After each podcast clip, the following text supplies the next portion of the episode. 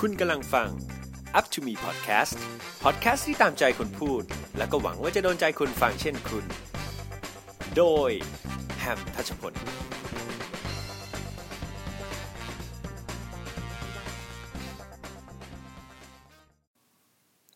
สวัสดีครับ ยินดีต้อนรับนะครับเข้าสู่ Up to Me Podcast และวันนี้นะครับมาถึง episode ที่ 9 แล้ว โอ้โห ขอตบมือให้ตัวเองหน่อย ที่ตบมือให้ตัวเองนะครับ จริง ๆ ไม่ใช่อะไร เพราะว่าผมเนี่ยเป็นคนที่จริง ๆ ชอบทำอะไรหลายอย่างนะ รู้สึกแบบดนตรีก็เล่นได้เนาะร้องเพลงก็พอพอไหว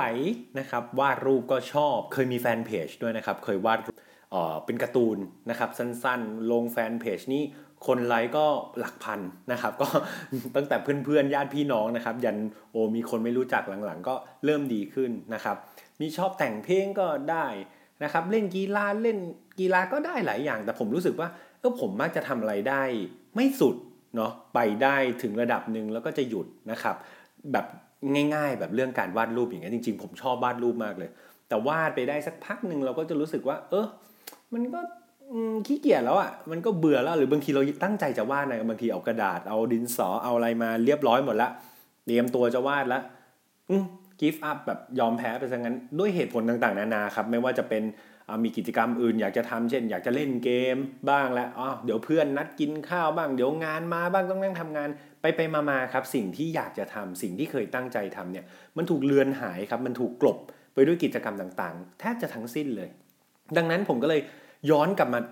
ดูตัวเองในสิ่งที่ตัวเองกำลังทำตอนนี้อยู่ก็คือพอดแคสต์ผมมีความรู้สึกว่าเฮ้ยผมเกือบจะหยุดไปแล้วทีหนึ่งก็คือตอนนั้นผมทำมาทั้งหมด7 episode นะครับแล้วผมก็หยุดหายไปประมาณเกือบครึ่งปีเลย ตอนนั้นเหตุผลที่ที่หยุดเพราะว่าไปต่างประเทศครับไปต่างประเทศก็เลยไปทำงาน แล้วก็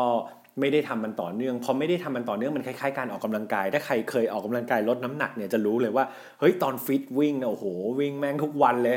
3 โล 5 โล 10 โลไต่ไปเรื่อยๆ แต่คุณลองได้โอกาสหยุดสักนิดหนึ่งสิครับ ลองหยุดสักอาทิตย์หนึ่งลองหยุดสักประมาณครึ่งเดือนอย่างเงี้ยคราวนี้ครับตียาวครับ เพราะว่าไม่รู้เหมือนกันคนอื่นเป็นหรือเปล่านะแต่สำหรับผมเนี่ยโหพอได้หยุดทำอะไรอย่างนี้ปุ๊บมันโอกาสที่จะกลับไป มันจะรู้สึกขี้เกียจแล้วก็ขาดความต่อเนื่องนะครับ ผมก็เลยรู้สึกว่าเฮ้ยวันนี้ผมจากตอนที่ 7 ผมรู้สึกว่า ตัวเองแบบกลับมาแล้วกลับมาทำ episode ที่ 8 แล้ววันนี้มาอัด episode ที่ 9 ได้ ผมรู้สึกว่าเฮ้ยผมชนะตัวเองในอดีตไปได้ครึ่งหนึ่งละเนาะเดี๋ยวต้องมาดูต่อๆไปว่าผมจะทำไปได้หลายๆ episode จน episode ที่ร้อยที่พันได้หรือเปล่า ยังไงก็ต้องฝากขอกำลังใจนะครับจากทุกคนด้วยนะครับ อยู่เคียงข้างผมช่วยกันฟังด้วย แล้ววันนี้ครับก็เลยหยิบยก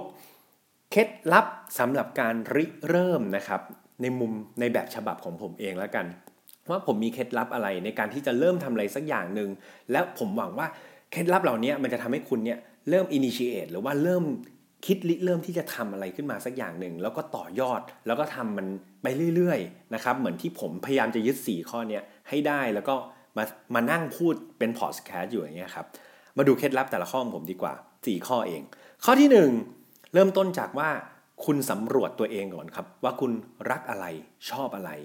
สิ่งนี้ผมพอเวลามีใครมาปรึกษาปัญหาชีวิตผม ไม่ว่าจะอยากเปลี่ยนงานเอ่ยหรือว่าอยากจะทำอะไรเอ่ยก็ตาม สิ่งที่ผมจะถามเป็นคำถามแรกเสมอเลยก็คือ ชอบอะไร รักอะไรนะครับคือคุณต้องตอบตัวเองให้ได้ก่อนว่าคุณชอบอะไรหรือคุณรักอะไรนะครับ อันนี้เป็นสิ่งแรกเลย เพราะว่าเอาแบบงานเนี่ยถ้าเกิดคุณทำงานสักอย่างหนึ่งที่คุณรู้สึกว่าเฮ้ยคุณไม่ได้รักมัน คุณไม่ได้ชอบมัน หมายความว่าคุณจะต้องมีความทุกข์กับมันอะอย่างน้อยๆ 8 ชั่วโมงเลยนะ นะคุณที่คุณจะต้องมีความทุกข์กับมัน ซึ่งชีวิตคนเรามีทั้งหมด 24 ชั่วโมง ทุกล่อไปแล้ว 8 ชั่วโมง มันไม่ใช่สิ่งที่ดีเลยถูกไหมครับ ดังนั้นเหลืออีก 16 ชั่วโมงที่คุณก็ไม่รู้ว่าจะทุกข์หรือสุขหรือ Impact จากสิ่งที่คุณทุกข์มา 8 ชั่วโมงหรือเปล่า ดังนั้นสำรวจตัวเองตอบตัวเองให้ได้ก่อนเลยว่าทุกคุณรักอะไรคุณชอบอะไร ถ้าคุณรักคุณคุณรู้ว่าคุณรักอะไรคุณชอบอะไรแล้ว คุณจะทำสิ่งนั้นได้นานนะครับ นี่อย่างข้อที่1ละข้อที่ 2 ของผมคือเราถนัดอะไรแบบไหน อะเริ่มจากสิ่งที่รักก่อนก็ได้อย่างที่ผมบอก ผมรักการวาดรูปนะครับผมรักการพูด ผมชอบพูด ผมชอบแบบเวลามีเพื่อนมาปรึกษาปัญหาชีวิตจริงๆผมชอบนะนะครับหรือว่าแบบมีใครมาปรึกษามาพูดคุยอะไร ผมชอบพูดคุยกับผู้คนต่างๆนานานะครับนั่นคือสิ่งที่ผมรักนะครับการเป็นพิธีกรหรือว่าอะไรก็ตาม คราวนี้อย่างที่ 2 คือถนัดอะไร อย่างที่ผมบอกกิจกรรมในชีวิตคนเรามันมีหลายแบบเลย เช่น บางคนถนัดวาดรูป ก็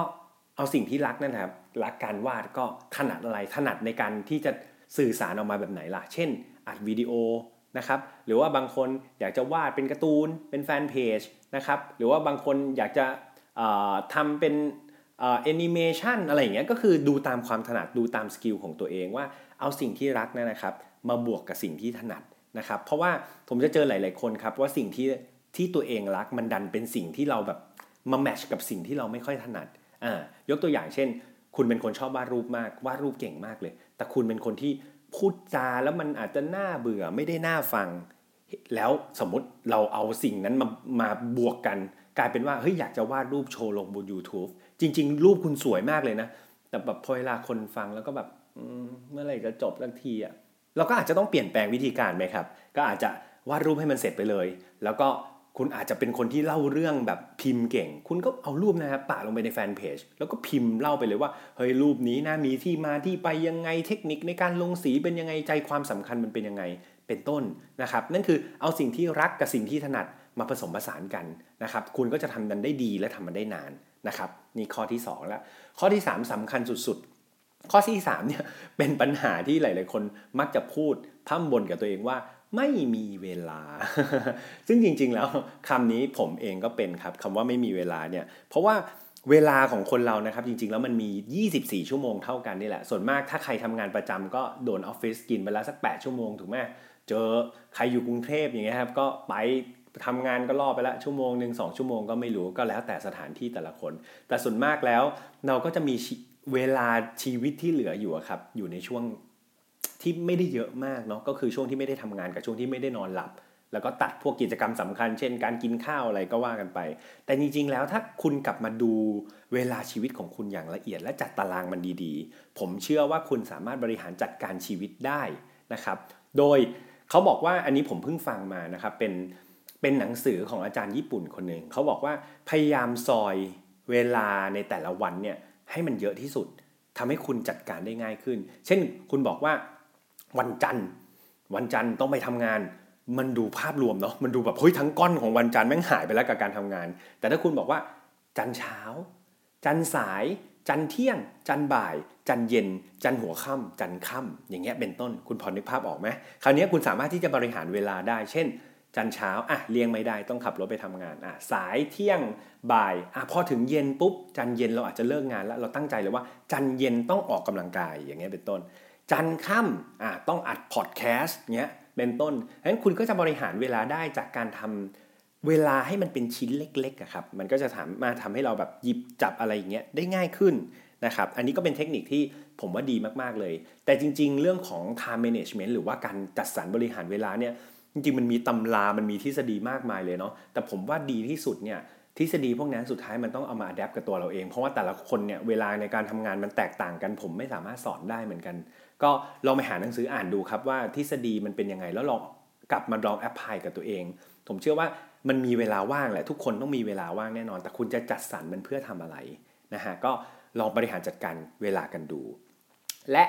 เคล็ดลับข้อที่ 4 หรือเป็นข้อสุดท้ายของผมละ ก็คือการลงมือทำและทำอย่างสม่ำเสมอนะครับ ต้องย้ำเลยว่าลงมือทำ และทำอย่างสม่ำเสมอด้วยนะ เพราะว่าถ้าลงมือทำอย่างเดียวก็จะกลายเป็นผมในอดีตไปที่ทำทำทำทำทำแล้วก็หยุดนะครับ มันไม่ได้มีความสม่ำเสมอ หรือว่าใครบางคนนี่ยังไม่เจอสเตจแรกด้วยซ้ำแบบอยากทำเช่นบางคนแบบ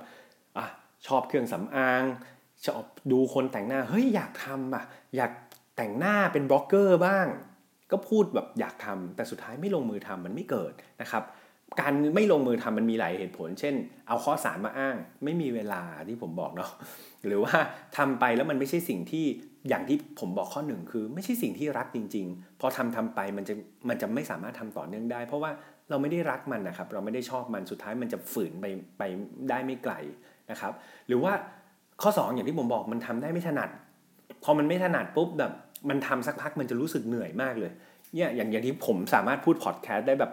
พูดเป็นต่อยหอยเลยเนี่ยพูดจนลิงหลับเนี่ยผมพูดได้ แต่บางคนที่เขาพูดไม่เก่งอะครับ พูดไปสักสองตอนสองตอนก็รู้สึกว่า ไม่รู้จะพูดอะไรอะไม่รู้จะพูดกับใคร เพราะว่าการทำพอดแคสต์อยากให้ลองจินตนาการว่า ผมพูดคนเดียวเนาะผมไม่ได้มีคู่สนทนาดังนั้น การที่จะพูดคนเดียวได้ต่อเนื่องนาน 10 นาที 20 นาทีจริงๆเหนื่อยสำหรับคนที่พูดน้อย แต่สำหรับคนที่พูดมากแบบผมเนี่ยก็สามารถที่จะพูดต่อเนื่องได้เรื่อยๆเลยครับ10 นาที 20 นาที ก็แค่เตรียมคอนเทนต์ว่าเราจะพูดอะไร ดังนั้นครับข้อ 1 2 3เนี่ยมันจะเป็นตัวแปรที่ทำให้เกิดข้อ 4 ได้ก็คือ รักอะไรถนัดอะไรจัดสรรบริหารเวลาให้เป็น และข้อ 4 คือลงมือทำและทำอย่างสม่ำเสมอนั่นเอง เอาละครับ ก็เรียกว่าน่าจะเป็นเคล็ดลับ 4 ข้อของผมนะครับในการริเริ่มทำอะไรนะครับ ก็อย่าลืมว่าคนเราเนาะมันเกิดมาเนี่ยมันก็ชีวิตคนเรามันมีแค่ครั้งเดียวนะครับ เราเกิดมาแล้วเราตายไปเนี่ยมันก็ ยากเนาะที่จะบอกว่าเฮ้ยฉันขอแบบยมทูตขอฟื้นกลับมาทำสิ่งที่ตัวเองอยากจะทำอีกทีนึง ดังนั้นผมสนับสนุนผมเชียร์อัพทุกคนเลย ให้ลองกลับไปดูว่า 4 ข้อนี้ที่ผมบอกพอฟังเสร็จปุ๊บลองไปนั่งนึกเลยว่าเฮ้ยตกลงเนี่ยที่ฉันเกิดมาเนี่ยฉันรักอะไรวะอย่างน้อยข้อแรกต้องตอบให้ได้เหมือนคนถามว่าฉันไม่มีความสุขเลย ผมถามกลับไปคำแรกเลยแล้วความสุขของแกคืออะไรวะถ้าตอบไม่ได้อย่ามาถามว่าทำไมไม่มีความสุข นะครับงั้นรักอะไรคิดให้ออกเนาะข้อที่ 2 ถนัดอะไร คุณรู้ตัวเองอยู่แล้วว่าคุณถนัดอะไรนะครับ ข้อที่ 3 จัดสรรเวลาให้เป็น ผมเชื่อว่าคุณมีเวลาว่าง คุณจัดสรรเวลาได้ แล้วคุณจะมีเวลาว่างขึ้นอีกเยอะเลย แล้วชีวิตมันจะไม่ตึงเครียด และข้อที่ 4 ครับ อยากทำอะไรสำคัญมาก ลงมือทำไปเลย ไม่ต้องกลัวมันล้มเหลวครับ ลงมือทำเพราะว่าการที่คุณไม่ทำนั่นแหละคุณล้มเหลวไปแล้ว ดังนั้นลงมือทำเลยครับ แค่คุณลงมือทำคุณสำเร็จไปแล้ว step หนึ่งและคุณจะสำเร็จ step ที่ 2 ได้คุณต้องมีความสม่ำเสมอ ก็เรียกว่า episode ที่ 9 นะครับ หวังว่าจะเป็นการจุดไฟจุดประกายอะไรให้หลาย ๆ คน และสำหรับใครที่อยากจะทำพอดแคสต์นะครับ inbox เข้ามาก็ได้ เพราะตอนนี้ผมมีแฟนเพจแล้วเนาะหรือว่าจะคอมเมนต์ก็ได้ บอกว่าเอ๊ะพี่แฮมสอนหน่อยได้ไหมครับ ได้ไหมคะว่าจะทำยังไง ผมยินดีครับ ผมยินดีแชร์ให้ฟังแล้วเราอาจจะมี podcaster หน้าใหม่ ๆ ที่มีคุณภาพดีๆเนี่ยอีกเยอะเลยหรือเดี๋ยวคุณอาจจะไม่เก่งคุณจะมาลองฝึก ส่งมาให้ผมฟังเลยผมยินดีเนาะก็ขอให้ลงมือทำแล้วขอให้ทุกคนประสบความสำเร็จกับสิ่งที่ตัวเองรัก ตัวเองชอบตัวเองถนัด และจัดสรรเวลาให้ลงตัว อย่าลืมลงมือทำด้วยสำหรับวันนี้คงต้องลาไปก่อนแล้วแน่นอนผมต้องมี episode ที่ 10 แน่นอนนะครับ เราจะไม่หยุดกันตรงนี้ แล้วเจอกันใหม่ episode หน้าสำหรับวันนี้ สวัสดีครับ